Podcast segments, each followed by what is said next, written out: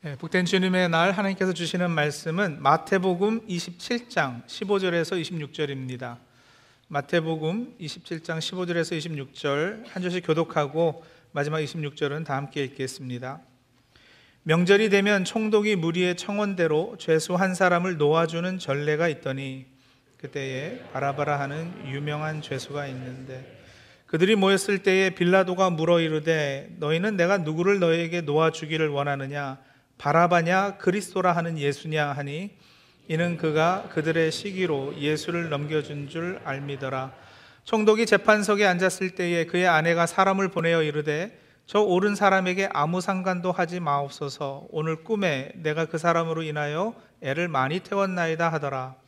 대제사장들과 장로들이 무리를 권하여 바라바를 달라 하게 하고 예수를 죽이자 하게 하였더니 총독이 대답하여 이르되 둘 중에 누구를 너에게 놓아 주기를 원하느냐? 이르되 바라바로소이다.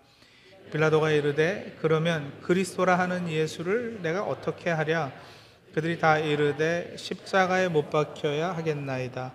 빌라도가 이르되 어찌미냐? 무슨 악한 일을 하였느냐? 그들이 더욱 소리질러 이르되 십자가에 못 박혀야 하겠나이다 하는지라. 빌라도가 아무 성가도 없이 도리어 밀란이 나려는 것을 보고 물을 가져다가 무리 앞에서 손을 씻으며 이르되 이 사람의 피에 대하여 나는 무죄하니 너희가 당하라. 백성이 다 대답하여 이르되 그 피를 우리와 우리 자손에게 돌릴지어다 하거늘 이에 바라바는 그들에게 놓아주고 예수는 채찍질하고 십자가에 못 박히게 넘겨주니라. 아멘.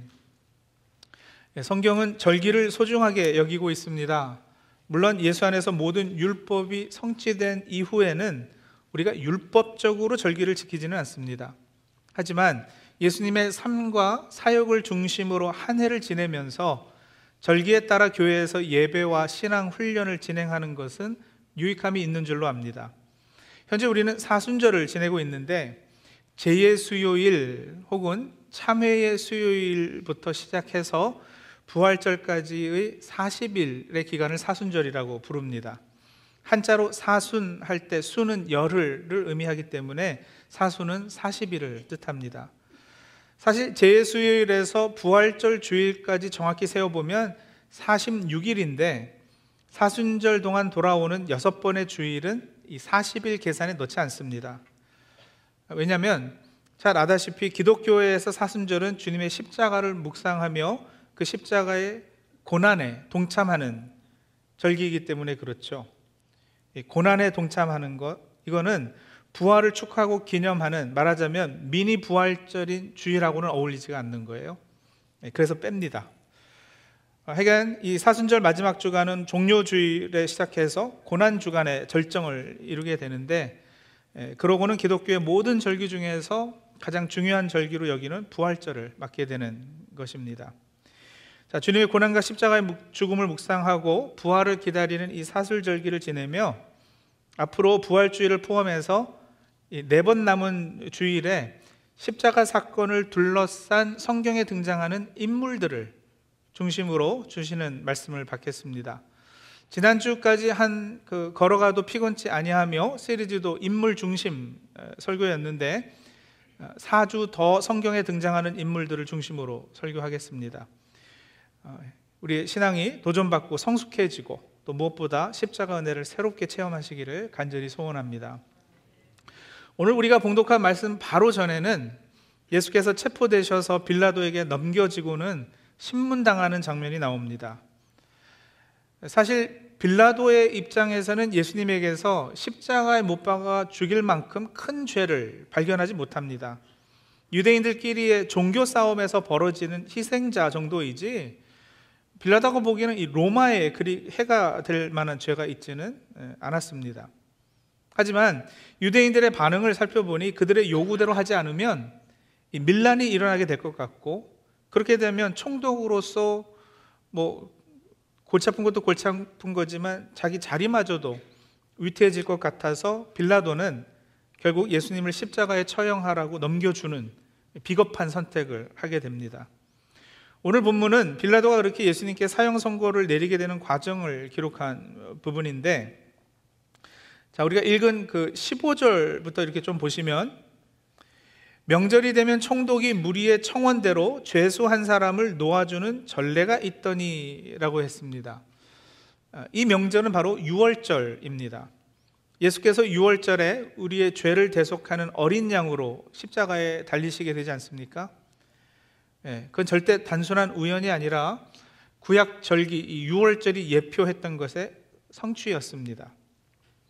자, 그런데 이제 우리 한국에도 광복절 특별 사면이라는 것이 있는 것처럼 유대인의 최대 명절인 6월절을 앞두고 당시 로마 총독이 유대인 죄수 중 하나를 특별 사면하는 예, 그런 관례가 있었던 모양입니다. 그리고 그때 당시 바라바라고 하는 죄수가 한 사람이 있었습니다. 이 바라바는 마태, 마가, 누가, 요한 사복음서에 다 등장하는 인물입니다. 마태복음 개혁 개정 번역은 이 사람을 유명한 죄수라고 번역을 했고요. 새 번역은 소문난 죄수라고 했습니다. 유명하다, 소문났다. 예, 무엇 때문에 그랬을까요? 뭐 때문에 유명했고, 뭐 때문에 소문이 난 죄수였을까? 궁금하지 않을 수가 없죠. 요한복음은 이 사람을 단순히 그냥 강도라고만 표현을 했고요. 마가복음은 15장 6절과 7절에 보면 명절이 되면 백성들이 요구하는 대로 죄수 한 사람을 놓아주는 전례가 있더니 밀란을 꾸미고 그 밀란 중에 살인하고 체포된 자 중에 바라바라 하는 자가 있는지라 이랬어요. 어, 누가복음도 마찬가지로 23장 19절에 이 바라바는 성중에서 일어난 밀란과 살인으로 말미암아 옥에 갇힌 자더라 어, 했어요. 그래서 학자들은 이 그, 이 복음서들의 내용을 다 이렇게 종합을 해서 어, 그냥 단순한 강도가 아니라 아마도 열심 당원 중 한 사람이었을 것으로 이렇게 추측하기도 합니다. 요한복음이 사용한 강도라는 단어도 사실은 단순 강도가 아니라 당시에 열심당원을 부르는 일종의 은어였다고 주장하는 분도 계시고요. 세 번역은 바라바를 가리켜서 폭도라고 표현했는데 이 역시 로마인들에 의하여 열심당원들에게 관습적으로 적용되던 용어였다라는 것입니다. 그래서 열심당원, 예. 열심당은 아시겠지만 예수님 당시 로마의 무력으로 맞서서 이스라엘의 독립운동을 한 단체였잖아요. 정식으로 군대를 조직하지는 못했지만 일종의 비밀 결사, 예, 테러 단체였습니다. 바라바가 참여한 폭동 혹은 밀란은 그래서 로마 정권에 반대한 반란이었고 바라바는 그 반란군 혹은 테러 단체 우두머리 역할을 한 사람이었다는 거죠. 로마에게 반란을 일으킨 사람이라면 유대인들 입장에서 보면 애국자 아니겠습니까? 그리고 또 다른 학자들은 바라바가 이런 정치적 지도자는 아니었고 단순 강도가 맞기는 한데 그 당시 부자들은 죄다 로마에 빌붙어서 부를 축적한 친로마 성향을 지녔던 사람들이었기 때문에 그들을 강도 대상으로 삼은 것은 일반 이 유대인들에게 있어서는 일종의 어떤 통쾌감을 느끼게 했다고 이렇게 주장하기도 하죠. 마치 홍길동 같은 의적을 떠올리시면 되겠습니다. 제 개인적인 생각에는 바라바의 열심 당원설이 여러 가지 상황을 고려할 때 더 설득력이 있는 것 같습니다. 누구를 명절 때 특별 사면해 줄까 했을 때 아무리 의적이라 하더라도 그냥 일반 강도를 사면해 달라고 군중이 어, 그렇게 소리 높여서 요청할 리는 없었을 것 같기 때문에 그렇습니다. 자, 하여간 분명한 것은 그가 로마에 반대해서 독립운동을 했건 의적이었건 이스라엘 사람들에게는 일종의 민족 지도자 혹은 민족 영웅 그것도 아니면 적어도 하여간에 호감을 가졌던 인물이었던 것만은 틀림없습니다. 물론 그렇다고 그가 의로운 사람이었다는 건 아니에요. 바라바는 분명 죄인이었습니다. 사도행전 3장 14절에 보면 베드로가 설교하는 가운데 바라바에 대해서 말하면서 뭐라 그러냐면 그는 분명 살인한 사람이라 이렇게 얘기하거든요. 살인한 사람이라. 자, 근데 성도님들, 이 바라바의 정체 또 그의 이력 어, 이런 걸 살피는 것보다 어, 사실 더 흥미롭고 오늘 설교에서 제가 관심 가지는 부분은 이 사람의 이름입니다. 오늘 본문 17절 한번 다시 보실까요? 그들이 모였을 때 빌라도가 물어 이르되 너희는 내가 누구를 너에게 놓아 주기를 원하느냐 바라바냐 그리스도라 하는 예수냐 하니 가지고 계신 성경 한번 보세요. 바라바냐 할 때 그 이름 앞에 숫자가 붙어 있고요. 그래서 아래 그 페이지 아래 설명을 보면 뭐라고 되어 있어요?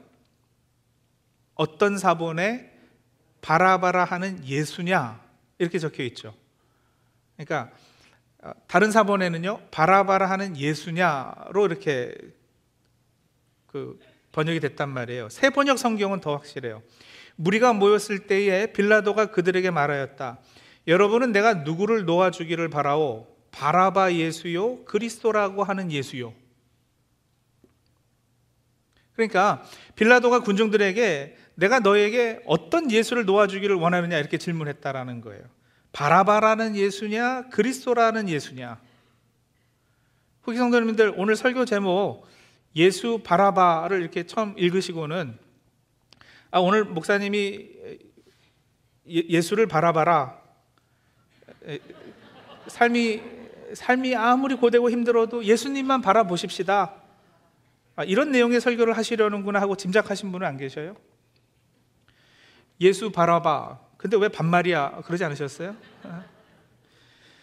그게 아니고요. 예, 예수님만 바라봐야죠. 그건 옳습니다. 하지만 설교 제목 예수 바라봐는 그 뜻이 아니고요. 이 살인자 폭도의 이름이 예수였던 거예요. 예수라는 이름이 사실 흔한 이름입니다. 아, 구약식 표현은 여호수아잖아요, 예수가.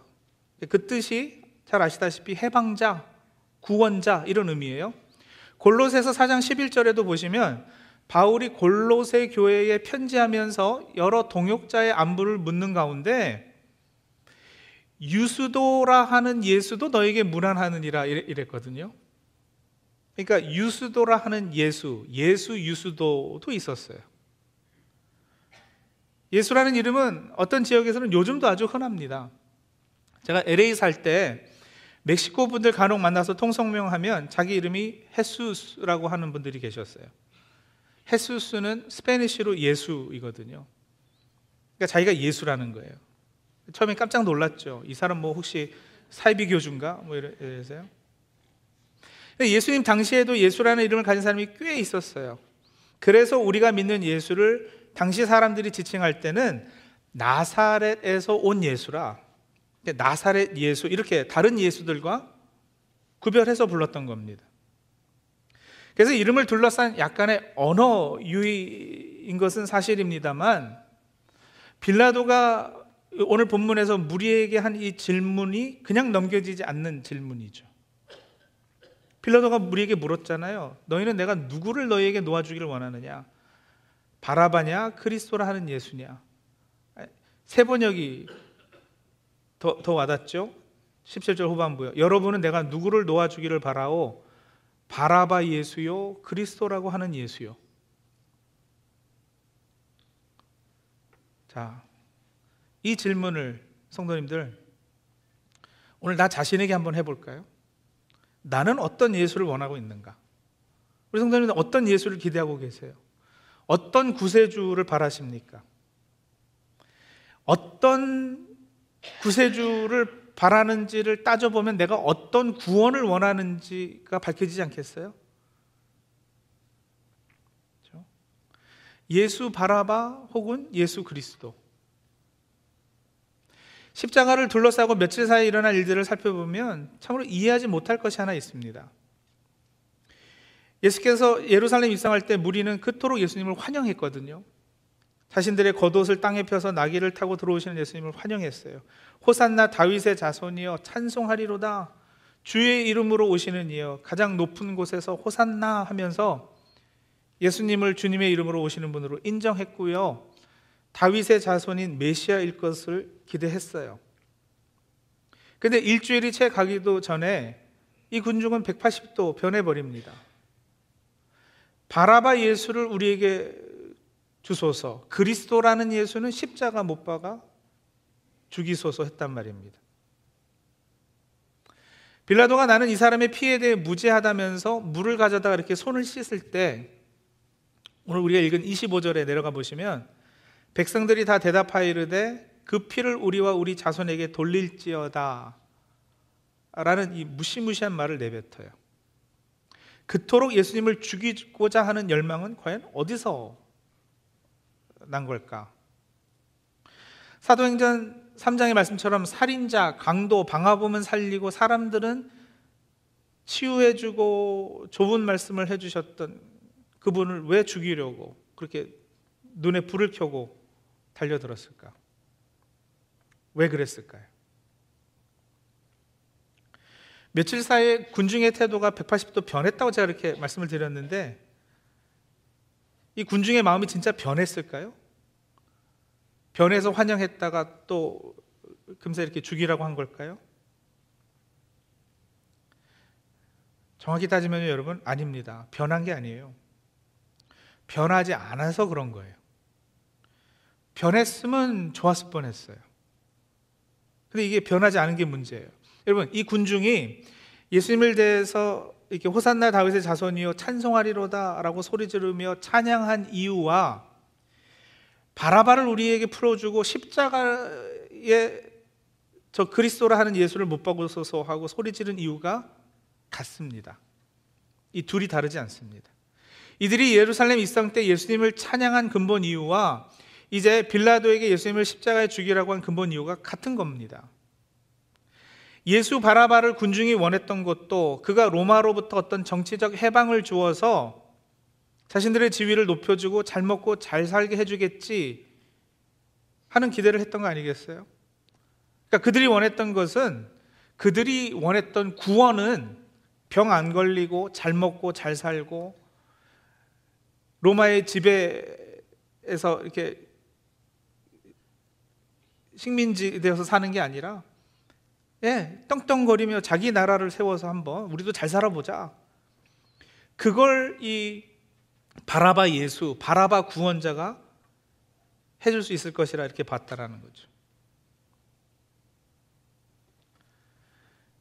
여러분 물론 똑같은 사람들은 아니겠지만 그래도 성경이 이 군중이라 하는 무리라 하는 이들이 한때는 주님을 열심히 따랐던 적도 있었어요. 예루살렘 있선 때도 찬양했지만 그 전에도요 예수님을 따라다닌 무리가 있었잖아요. 왜 따랐을까요? 예수께서 그들의 소원을 충족시켜 줬기 때문이죠. 기적을 행하고 병을 고쳐주고 그 능력과 권위를 행하면서 그들에게 떡을 주셨기 때문이에요. 그 능력 많은 예수가 이제 자기들의 왕이 되어서 그들이 소원하는 것을 다 이루어 줄 것으로 그렇게 기대했던 겁니다. 사람들의 욕심이 세상적 욕구가 예수를 따르게 했고 예수를 찬양하게 했고 또한 사람들의 같은 그 욕심과 동일한 세상적 욕구가 이제 예수를 십자가에 못 박았던 것입니다. 기억하시죠? 요한복음에 보면 오병이어 기적 사건 이후에 사람들을 예수를 억지로 잡아다 임금 삼으려 했었던 적이 있었다고요. 그때 주님이 분명한 어조로 이렇게 말씀하시거든요. 너희가 나를 찾는 것은 나를 사랑해서도 아니고 기적을 보아서도 아니다. 단지 너희가 나에게서 떡을 먹고 배불렀기 때문이다. 예수님께서는 정확하게 그들이 주님을 따랐던 의도를 드러내신 거죠. 바울 사도도 여러분 교회 안에 있는 많은 사람이 그리스도를 따르지 않고 오히려 십자가의 원수로 살고 있다. 그리고 저들은 하나님을 섬기는 것이 아니라 자기의 배를 섬길 뿐이라 이런 이야기도 했었어요. 바로 이러한 욕구가 오늘날도 많은 사람에게 예수를 따르게 하고 있고요. 그를 찬양하기도 하고요. 그러나 동시에 예수를 십자가에 못 박아 현저하게 욕을 보이고 있음을 우리는 똑똑히 보아야 할 것입니다. 여러분 우리가 처음 교회 나오기 시작할 때 신앙의 연륜이 짧고 그 신앙이 아직 유아기적일 때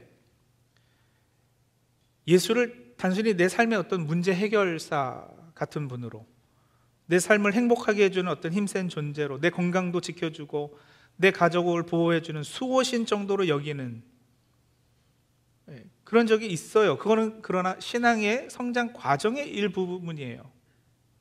그 과정 없이 여러분 우리가 갑자기 막 자신을 희생하고 남을 위하는 삶을 살고 예? 선교 나가가지고 순교하고 그런 기쁜 신앙으로 바로 여기서 그쪽으로 건너뛰지는 못하죠.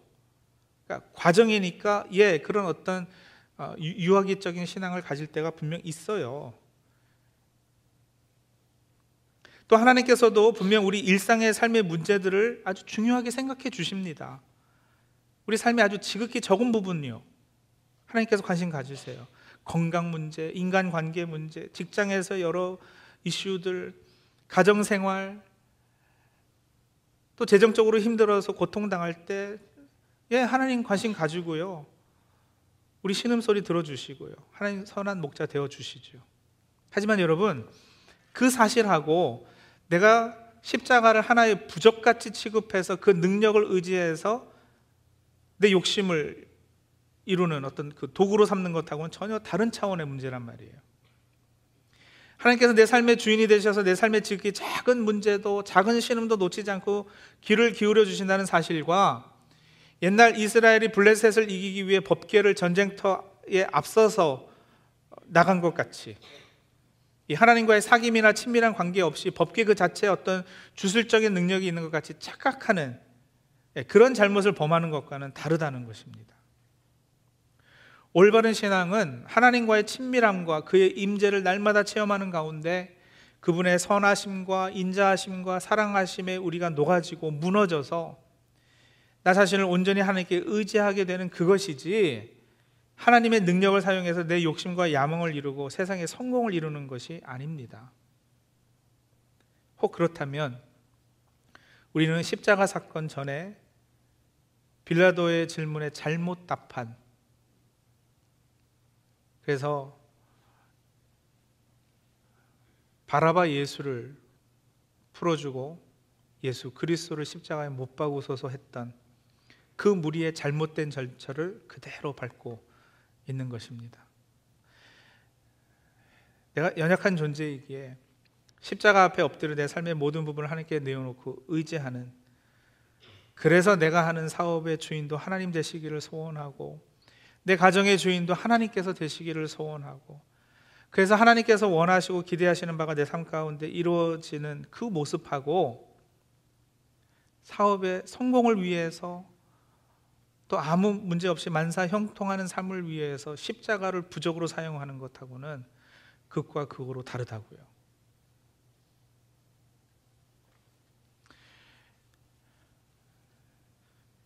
저는 요즘 한국 드라마나 무슨 영화나 이런 거 보면 너무 화가 나고 억울하고 짜증나서 죽겠어요. 우리 교회, 기독교, 목사를 그리는 것이 아주 그냥 일관돼요. 근데 그 모습이 여러분, 우리가 알고 있는 그냥 그런 어떤 무당 종교 이런 것과 전혀 다르지 않은 기독교인들은 세상에서 잘 먹고 잘 살기 위해서 수단과 방법을 가리지 않는 사람들, 신앙마저도 이용해서 자기들이 원하는 걸 이루는 그런 어떤 사람들로 이렇게 그려지고요. 기독교는 그걸 어, 이루어진 어떤 수단으로 이렇게 전락해 버린 이런 모습이요.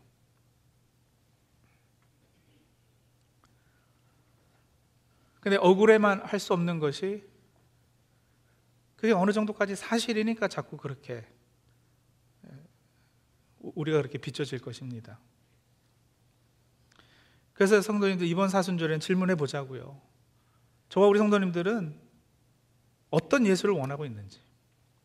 칼과 무력으로 다시 말하면 세상 방법으로 내 기대와 소원을 충족시켜 줄 그런 그런 예수, 그런 신을 기대하고 계시진 않으세요? 아니면 우리 죄를 사하시기 위해 십자가에 달려 죽으신 그리스도라 하는 예수를 원하십니까? 세상이 보기에는 미련하고 힘없고 연약한 모습으로 처형당하지만 그 방법만이 깨어진 사람과 하나님과의 관계를 회복시킬 유일한 방법임을 알아 죽기까지 순종하신 그분, 그 예수. 어떤 구원자를 원하는지 살펴보면 나에게 있어서 구원이 뭔지도 안다 그랬잖아요. 성도님들에게서 진정한 구원은 뭐예요? 신앙생활 하시고 교회 다니시는 궁극적인 이유가 뭐냐고요? 행복, 부, 권세, 건강, 죽어서 천국 가는 거? 이런 것들이에요. 아니 목사님 그런 것이 우리가 바라고 기대할 것들이 아니라는 말씀입니까? 성도들 똑똑히 들으십시오. 아닙니다. 우리 신앙생활의 궁극적 목표가 행복해지고 부자 되고 권세를 얻고 건강하고 삶이 만사형통하고 심지어는 죽어서 천국 가는 것이 아니라는 것에 충격받지 마세요. 그것들을 모르고 계셨으면 문제예요. 교회 와서 그래서 행복한 삶을 사는 비결을 배우기 원하시거나 요즘 기독교 서적들 베스트셀러를 보니까 무슨 뭐 왕의 재정 뭐 이런 것이 베스트셀러가 되던데 부자 되는 비결 이런 것이 궁금하세요? 자식 잘 되고 형통하고 건강히 사는 것과 나중에 죽어서 천국 가는 것마저도 올바른 목표가 아니라면 여러분 우리가 뭐 때문에 교회 다니고 있어요? 그러게요. 제가 그래서 질문하잖아요. 한번 답해 보세요. 그 답을 보시면 내가 어떤 예수를 원하는지, 내가 어떤 구원을 기대하고 있는지가 확연히 드러날 테니까요. 질문해 보십시오. 여러분, 예수라고 다 같은 예수가 아니에요. 짝퉁 예수가 있다고요. 내가 기대하는 구원을 약속해 주는 듯한 가짜 구원자들이 세상에는 많이 있습니다. 가짜가 있는 건 진짜가 있기 때문인데 하여간에 진짜가 있으니까 가짜도 있어요. 제가 어떤 책을 읽, 었는데 그 책에 이런 질문이 있었어요. 강남의 예수와 달동네 예수는 같은 예수인가 아니면 다른 예수인가? 그 질문까지 읽고 책을 덮었어요. 그리고 한동안 눈을 감고 이 답을 고민해 보았습니다. 그거 이상 더 이상 읽히지가 않았어요. 답을 해야지 됐기 때문에. 그래서 연결해서 다른 질문들도 막 떠오르는 거예요. 백인 교회 예수와 흑인 교회 예수는 같은 예수인가? 큰 교회 예수와 작은 교회 예수는 다른 예수일까? 자기 아들에게 교회를 세습해 주는 목사가 섬기는 아니 부려먹는 예수와 10년 넘게 10명 교인 붙잡고 개척교회 수준을 넘지 못하는 목사가 섬기는 예수가 과연 같은 예수일까?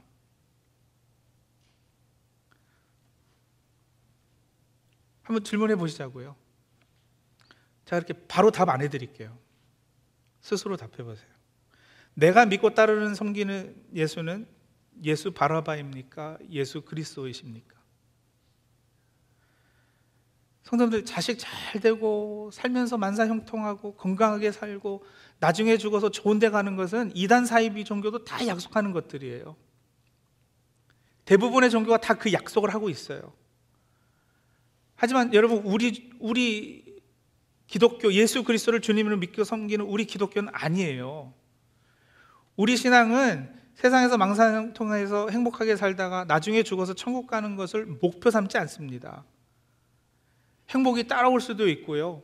하나님께서 사명에 따라서 불을 주시기도 하고 거두시기도 하고 네, 그렇지만 그게 목적은 아니에요.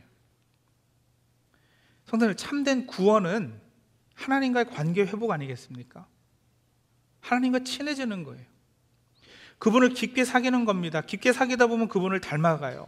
그분의 성품을 닮아가게 되고 그분의 마음을 품게 됩니다. 그분의 마음으로 세상을 바라보니 누군가의 생명과 풍성한 삶을 위해 애쓰게 되는 거고요. 그 애씀에는 손해봄도 있고 막힘도 있고 늘 형통이 아니라요. 때론 고난과 고생과 희생도 있으니 눈물과 한숨도 있을 겁니다. 그러나 그럴 때마다 또 분명 주님의 위로가 있고 주님의 주시는 평안도 있습니다. 그걸 우리가 천국이라 그러거든요. 주님과 동행하는 삶. 그게 천국이에요. 그러니 천국도 죽어서만 가는 곳은 아닌 거예요. 우리가 궁극적으로 목표하는 신앙은 이런 것이어야지 돼요. 이것을 이루게 해주실 예수는 오직 나사렛 예수뿐이에요. 다른 예수는 없습니다. 그리스도라 하는 예수께서 그 삶과 죽음으로 하나님이 어떤 분이신가를 우리에게 알려주셨고 우리가 스스로 이뤄낼 수 없는 하나님과의 관계 회복을 우리에게 이뤄주시기 위해서 십자가 고난의 길을 가시고 결국에는 십자가에 달려 죽으신 거예요. 고린도전서 2장 2절에 바울 사도가 이런 선언을 합니다. 이 선언이 오늘 저 우리 성도님들의 고백이고 결단이 되기를 바랍니다. 우리 한번 같이 읽을까요? 고린도전서 2장 2절 같이 읽습니다. 내가 너희 중에서 예수 그리스도와 그가 십자가에 못 박히신 것 외에는 아무것도 알지 아니하기로 작정하였습니다. 예, 이 작정하시는 저희 성도님들이 다 되시기 바랍니다. 같이 기도하시죠.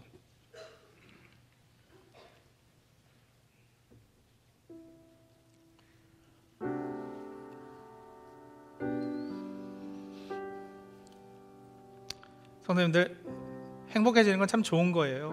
근데 그게 목표가 아니라 예수 믿으면 생기는 by-product입니다.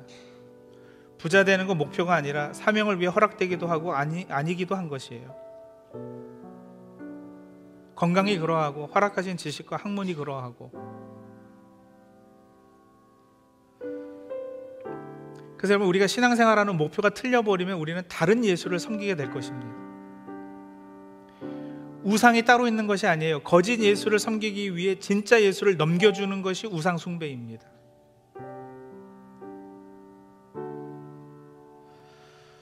우리 성도님들에게 있어서 구원은 무엇이고 그렇게 구세주가 누구신지 예, 제가 설교 중에도 질문했고 지금도 또 다시 질문해요. 한번 스스로 답해 보세요. 나는 어떤 예수를 원하는가?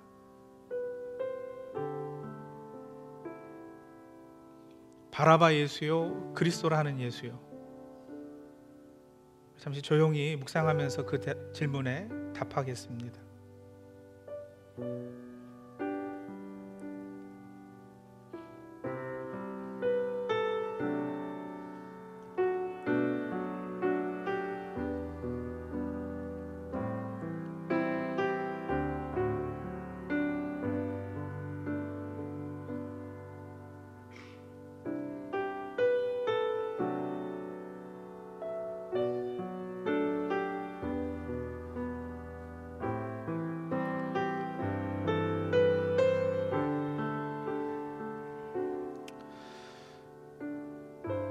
그리고 이어서 그 질문에 답한 것을 이제는 기도 제목으로 한번 바꾸어 보세요. 내가 혹시라도 다른 예수를 기대하고 바라고 있었다면 하나님 앞에서 회개하고요.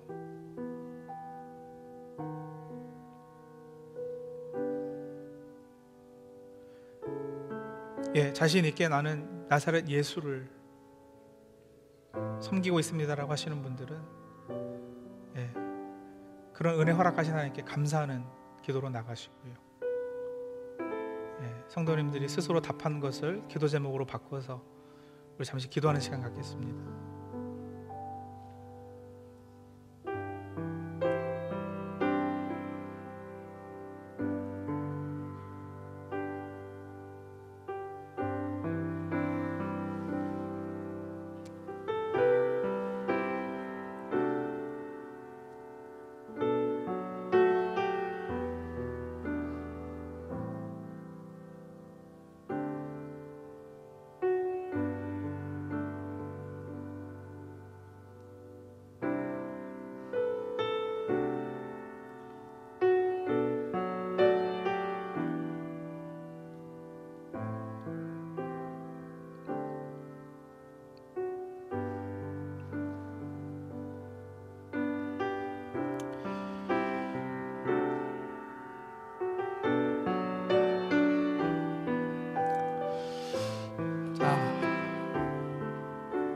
가지 더요.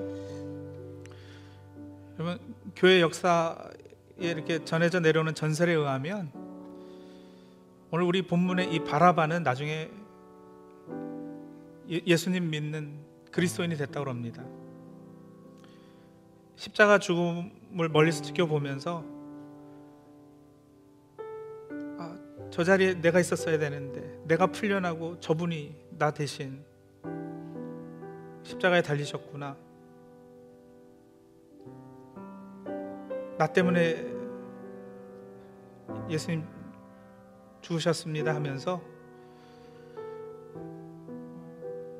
자신의 죄를 깨닫고 고백하고 예수님을 믿고 평생 동안 복음을 전하는 삶을 살았다고 그래요. 어떤 분은 바라바를 가리켜서 모든 인류 가운데 가장 상징적인 죄인이라 그랬죠.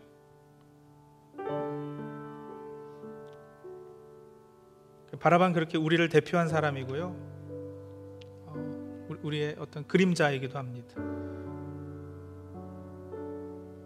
예수 그리스도께서 바라바 예수 자리를 대신하셨기 때문에 예수 그리스도께서 바라바 예수를 위해 대신 죽으셨기 때문에 그래서 바라바 여러분 히브리어로 바는 아들이란 뜻이고요 아바는 아버지란 뜻이거든요 바라바라는 이름은 아버지의 아들이라는 뜻인데 예, 그렇게 그는 참 하나님의 아들 아버지의 아들이 됩니다. 다른 누구가 아닌 여러분 바로 내가 그 바라바임을 이 시간 깨닫고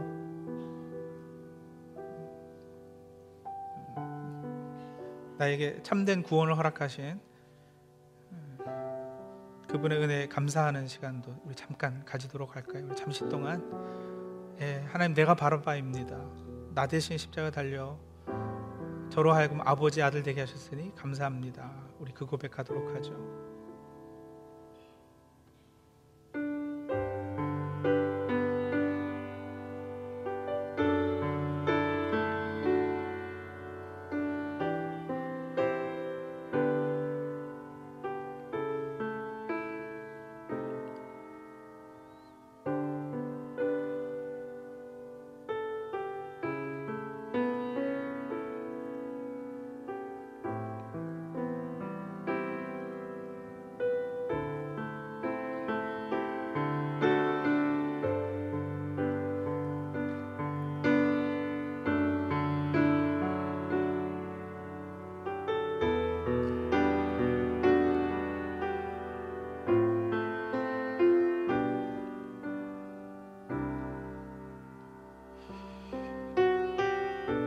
하나님